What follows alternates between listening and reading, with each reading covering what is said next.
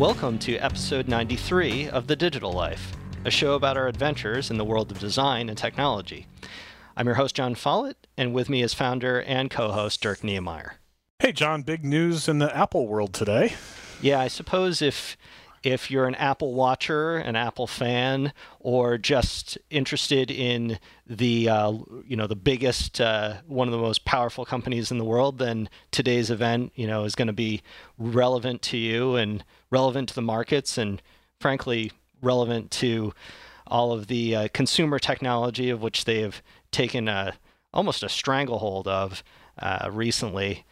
Also, if you're an Apple skeptic like me. Yes, and uh, I'm I'm sure there are many in that camp as well. So so let's dig in a little bit to Apple's big event today, which was you know sort of minimally hyped from the Apple side, but then uh, fueled lots of rumor and speculation of the tech press. I imagine that Apple tech press probably uh, employs quite a lot of people who can uh, stoke the rumor mill. But now now we have the real um, the real thing in front of us, and you know, shall shall we start maybe with you know the anticipated object, which I guess is going to dominate our wrists going forward, the the Apple Watch. What's your uh, sort of immediate reaction to uh, this uh, future forward wearable that Apple is uh, putting forth? Oh God, I mean, so so underwhelming. I mean, look, you know, if if it was announced as just sort of one product among you know, among some other products that aren't very impressive, or if there was some other imp- really impressive product, and then the Apple Watch was sort of a sideshow, yeah, then it would be interesting because I think for the quantified self folks, um, you know, for the real data heads, especially for I think for people who are very active and are tied into their metrics, um, there's some interesting things about it. But uh, for the rest of us, I don't think there's much there. Like our, our smartphones are already pretty convenient and give us what we need. Do we really need to duplicate on our wrist? I know the last time I wore a watch, um, this was 2004, I think. Um, the the scraping of the band on my laptop um, case when I was trying to type and use the laptop was so annoying. You know, I would always have to take the watch off, put it back on. Finally, one day I got mad and threw the watch across the room. Um, so having something on my wrist that is conflicting with uh, my otherwise uh, computer use, there's no value there at all for me. Um, we certainly have moved away from wristwatches culturally as the smartphones have have become um, predominant. I think it's a really niche thing. Um, there may end up being some killer feature that leads me to buy it. I don't see that happening, but even if it did, um, I, I, can only imagine using it in specific and limited instances, not having that big, you know, kind of ugly thing on my wrist. Um, so I'm. I'm really underwhelmed, and it goes it goes back to the theme we talked about at the beginning of the year that Apple has has just really lost its mojo as the cool lifestyle computing company. Yeah, I think the problem that I have with the Apple Watch, uh, or at least my initial um, difficulty with it, is you know stems from the fact that that I don't see a clear use case where it's uh, either replacing something I have with something better and amazing, or or just you know the uh, the design that's making me salivate and, and making it uh, a must-have.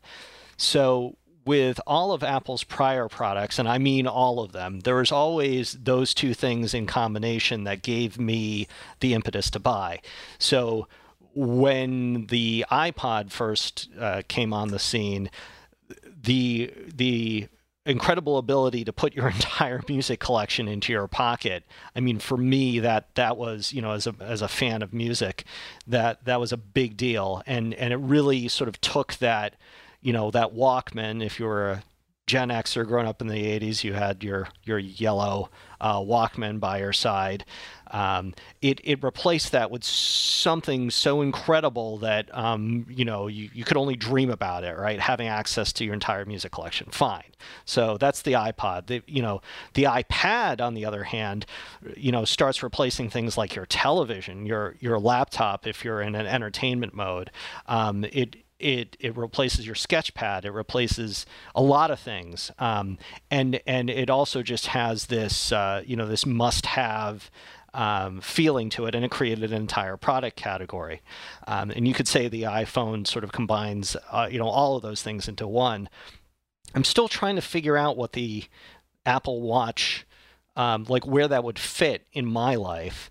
Um, I'm certainly a lover of uh, watches as jewelry and as objects to art, right? So, I mean, I can really appreciate a a fine watch when I see it and wear it occasionally at a important event or something. So you know it looks flashy, right? But beyond that, um, I'm probably not as much a quantified selfer as some of the other folks in the studio. So I'm I'm really struggling because I I I would I want to want it, but I can't want it. If you know what I mean. Yeah, absolutely, totally, totally know what you mean, and uh, I think I think that's the problem that they're going to face. Um, it's it's expensive, and the the use is not clear, and I don't know, you know, how well it does financially. I'm sure they'll spin it positively, but um, I, I, not just just not great, not great at all. And more than anything, it really just signals the the demise of of Apple from the standpoint of being a real innovator of of offering a, a, trailblazing sort of unique solution um, in in the in the personal computing space. Um, if the the iWatch is their biggest announcement, it's the thing that they've beaten the drum on the hardest since the iPad. What was the iPad? 2010. So it's been five years. They've basically had no big announcements, and this one, this is the product that they're really hanging their hat on. I mean, they're all of the hierarchy is genuflecting and acting like this is the greatest thing since sliced bread. It's it's a really bad sign. Um, I, you know, again, I'm, I'm sure from a financial perspective, you know, they're still going to keep selling products hand over fist. But what we're seeing is the real erosion of of their position as the the leader. I mean, you know, five to ten years ago, whenever I would be in a meeting um, with a potential client, not everyone, but most of them, ostensibly, they'd say, "We want to be like Apple." we want our stuff to be like Apple's stuff. And that's that those days are going fast and there's no sign of them uh, coming back. And at the same time, we're seeing really interesting new things from Amazon, from Google, from some other companies. Uh, so uh, the the things that are more likely to draw attention aren't coming from Apple. they're they're coming from other places, uh, which is which is concerning. And I expect the next big thing to come from, frankly, Amazon or Google. I think those are those are the two big ones. But ironically, with the watch, you know, Jon, you and I saw over the weekend, there's a new startup doing a watch, a digital watch called Runcible. And that thing is really cool. Like if I want a digital watch, I'm getting that thing. Like that's what I'm excited about. And and they've completely outflanked Apple by better understanding the market, better understanding this moment in time. Um, it's just all very troubling. Uh, I don't know. Yeah, just to follow up on your comment about Runcible, they've got the uh, uh, natural wood casing uh, that that mimics the shape of the pocket watch of old, um, and is sort of, uh, you know, not quite a steampunk, not quite a steampunk look to it, but but that sort of sort of beautiful wood um, exterior, which makes it, I, I, I think, in some ways, a little bit more uh, accessible object, at least if you're uh, you know if you enjoy that kind of craftsmanship. And so that you know additionally that that's um, and I don't know if this if this will be an oncoming trend but it feels like a more personal object right? The you know at, times computing objects can feel impersonal, which is why people will go and modify them so it reflects their their personality. The the Runcible uh, seems immediately to have that that greater degree of personality and accessibility and, and things that you know would make me want to own it. So kudos to them for uh, uh, for integrating uh, those aspects into their design they have they have they have a much better sense of what the market and what we as consumers need at this moment in time. We are laden with iPhone, iPad, MacBook. Um, we're always in these, you know, aluminum, steel, microchip, screen, um, bright devices, and uh, you know that's not that's not the totality of what we are. And so piling more of that on and doubling down isn't what we want right now. And Apple is completely tone deaf to it. And uh, Runcible, the this little unknown startup, albeit with um, a really strong uh, executive team with, with great background and credentials, uh, is. Um, and so yeah, I'm I that wood casing, rock on, man. That looks really neat. The the round form factor, fantastic. Like that's something cool. That's something that um, that better aligns with the the whole of who I want to be as a person than the Apple stacking, you know, stacking the same crap on top of more. Right. Yeah. You know, one sort of final thought on on on the Apple Watch in terms of its uh, its adoption curve. Right. So the the iPhone with it with its you know price point uh, was you know that price was mitigated somewhat by the phone companies providing a little extra incentive for you to sign up for service right so I don't know who paid full price for their iPhone. Maybe a lot of folks did, but um, for me, I've always obtained it through a, uh, a package through through one of the uh, cellular or um, uh, smartphone carriers. So for me, the you know the price was always slightly reduced, and I don't know whether you know the carriers are going to have services that that relate to the Apple Watch um, and therefore subsidize in some way. But I think that was a really helpful way for the iPhone to get some additional traction. And I just don't know that they're going to have access to that kind of uh, capital outlay from carriers with this particular product. Yeah, you know, I mean, another problem with it too is, uh, which which flows out of what you just said, is that the, the average person can't afford it. You know, I mean, one, um, one thing that in the past I liked about being an Apple user, along with their great innovation, was not everybody had their stuff. And I'm increasingly shocked as I go through the world how how so many people of all um, of all income brackets, of all levels of the socioeconomic strata, are carrying around iPhones, despite the expense of the device and or despite the expense of the, um, you know, the, the carrier plan. Uh, that's not going to be the case with the iWatch. And the, the problem that they have is now that they're catering to presumably just more wealthy people, uh, watches like that market has a lot of really gorgeous, high-end, well-designed stuff, and by comparison, the, the iWatch is a really clumsy, hacky thing. So I guess maybe they can hope that. Uh, wealthy people want to differentiate themselves against the masses by being the ones who are, uh, you know, mobile computing with an iWatch as opposed to an iPhone. But boy, I mean, if that's the bet they're taking, whew, that's a long one indeed. Yeah, very true, very true. So let's talk about some of the other Apple announcements today, and uh, and uh, see see what else the uh, uh the tech giant has to offer. Uh, what did you notice from the event, Dirk? Well, you know, the other the other sort of big announcement I think was their emphasis on the Apple HealthKit, and particularly really drilling home the notion of the ResearchKit, of the citizen scientist, of uh, collecting data from all of us all the time. And that's a feature that I'm, I'm sure will flow into the the iWatch as well, although it's one well supported by just the iPhone itself. Um, so that's that's interesting that they are going going sort of all the way with that. Certainly in a way beyond other what other companies have done. I mean, there's there seems to be no doubt that Google will will do the same thing, and Samsung, you know, uh, depending if we're talking about software or hardware side, these companies will will do the same thing and go down the same path. But it, it really lifts the kimono a little bit on their their strategy of so, sort of total self, total life computing, um, because they really had a lot to say about that. Yeah, and I think there are elements of the ResearchKit, if if not uh, it it in its entirety, that that are open source, uh, which bodes well for the research community, which you know is.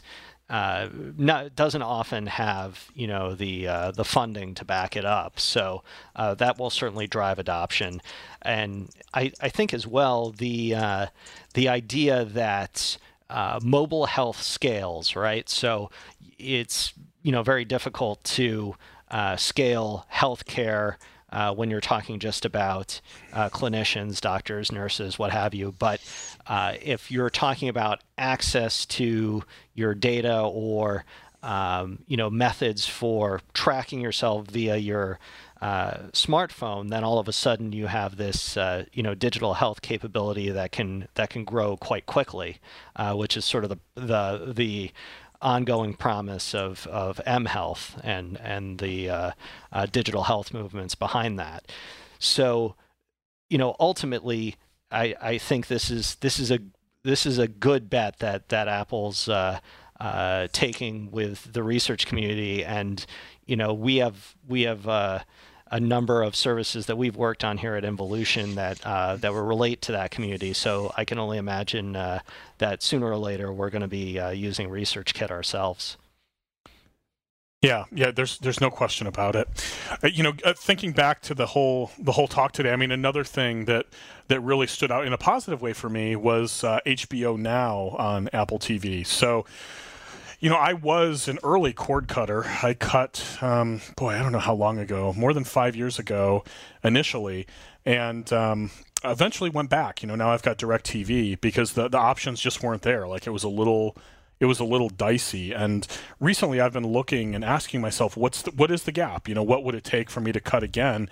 And there's only a couple of things, HBO being one of them. So, um, you know, seeing this move to Apple TV uh, is kind of a big deal because it may be just enough to push me back to being a cord cutter. And boy, that would save us a lot of money every month. Um, so that was that was pretty cool. I was excited to see that. Yeah, the the evolution of uh, sort of the, the new networks, right? The streaming services that are that are gaining uh, by leaps and bounds. I mean, HBO is. Uh, you know, definitely been at least keeping pace, if not ahead of the pack, just because of their strength of their content, and then also, you know, they have the sort of vision to, you know, create the streaming service in and of itself. Uh, but it's it's amazing to me the amount of attention that Netflix is garnering for its original programming, and that Amazon, you know, recently won. Uh, you know, an award for its Transparent series. Um, so it's no longer uh, you know the content ghetto right for the streaming services. All of a sudden streaming services are kind of you know the new networks for lack of a better term. And they're experimenting and they're doing things in interesting ways and they're they're really um, you know moving the ball forward. So i think you know as uh, similar to you the fact that hbo is now uh, cable company free and you know available to to me like a fantastically huge fan of hbo content. Um, and you know i could probably watch it all day. That you know that to me I, you know I'm I'm extremely excited. Now I just you know sort of need to figure out the ins and outs of of live sporting events and you've got me as a cord cutter Well, let's see what else. What else did they talk about today? They, they you know, they emphasized the CarPlay. So we talked before about, you know, Apple and, and automobiles. Right now, they're still, you know, cooperating. The big announcement with CarPlay was they say all major brands and manufacturers will support easy iPhone integration. That'll sure be nice. I mean, that would be enough reason for me to wait an extra year to to get a car. Um, I'd sure as hell love to use my iPhone more safely um, while I'm while I'm transporting around. So so that was a plus. Yeah, it, it really speaks to Apple uh, exploring these these you know other categories. We we talked about the Apple Car rumor as well. Uh, just the idea of the car as as a moving room now of technology. They're they're trying to get their tendrils in there, and and you know they've they've done a good job of it so far. Uh, you know, it remains to be seen how far they go, whether there's an Apple car out there and not just a CarPlay. Um, but it's it's fascinating to me the evolution of these tech giant companies. You mentioned Google and Amazon as you know also being right up there uh, in the mix uh, in in this competition, and what they'll really look like in the next decade or so. Uh, time will tell, but I imagine that the Apple and Google and Amazon of today are not going to look uh, anything like their uh, their future instantiations. Yeah, yeah, that's that's true. And and the last thing that I'll I'll mention from the talk is they they of course announced new MacBooks. Um, they're all smaller yet better, which is what is always the case with these things, which is a good thing. But they also had now have more colors, so they have sort of a, a, a mirroring the iPhone lineup: a space gray, a silver, and a gold. And man, I cannot freaking imagine walking around with a gold MacBook. Um, that would just be embarrassing. Don't you think? Yeah, it feels more like bling now, doesn't it? Yeah, you'd have to be a Kardashians fan, I think, to be running around with that. Yeah, I'm not. Uh, you know, I'm not certain. Gold's not really my color, so uh, that's might be okay for somebody else, though. Um, but it's not a. Uh, it's not a fashion accessory, or is it? Uh, do we even know anymore? Well, you know, I mean, I, getting some personality into your machine, um, you know, that's that's that's understandable. I mean, Apple certainly was successful with that, you know, 15 or so years ago. Um, but gold, I don't know, man. It's just it it feels tone deaf. Um, it feels really tone deaf. So they're kind of boxing me into the silver and space gray, and that's just sort of two shades of the same stripe. Yeah, well, I'm I'm right there with you. So uh, so we will avoid the. Uh, uh, the gold MacBook and uh, stick with, with the standard silver, I think. Right. Listeners, remember that while you're listening to the show, you can follow along with the things that we're mentioning here in real time. Just head over to thedigitallife.com. That's just one L in the digital life. And go to the page for this episode. We've included links to pretty much everything mentioned by everybody. So it's a rich information resource to take advantage of while you're listening, or afterward if you're trying to remember something that you liked. If you want to follow us outside of the show, you can follow me on Twitter at Jon Follett. That's J O N F O L L E T T. And of course, the whole show is brought to you by Involution Studios, which you can check out at goinvo.com. That's G O I N V O.com. Dirk? You can follow me on Twitter at D Knemeyer. That's at D K N E M E Y E R. Or email me, dirk at goinvo.com. So that's it for episode 93 of The Digital Life. For Dirk Knemeyer, I'm Jon Follett, and we'll see you next time.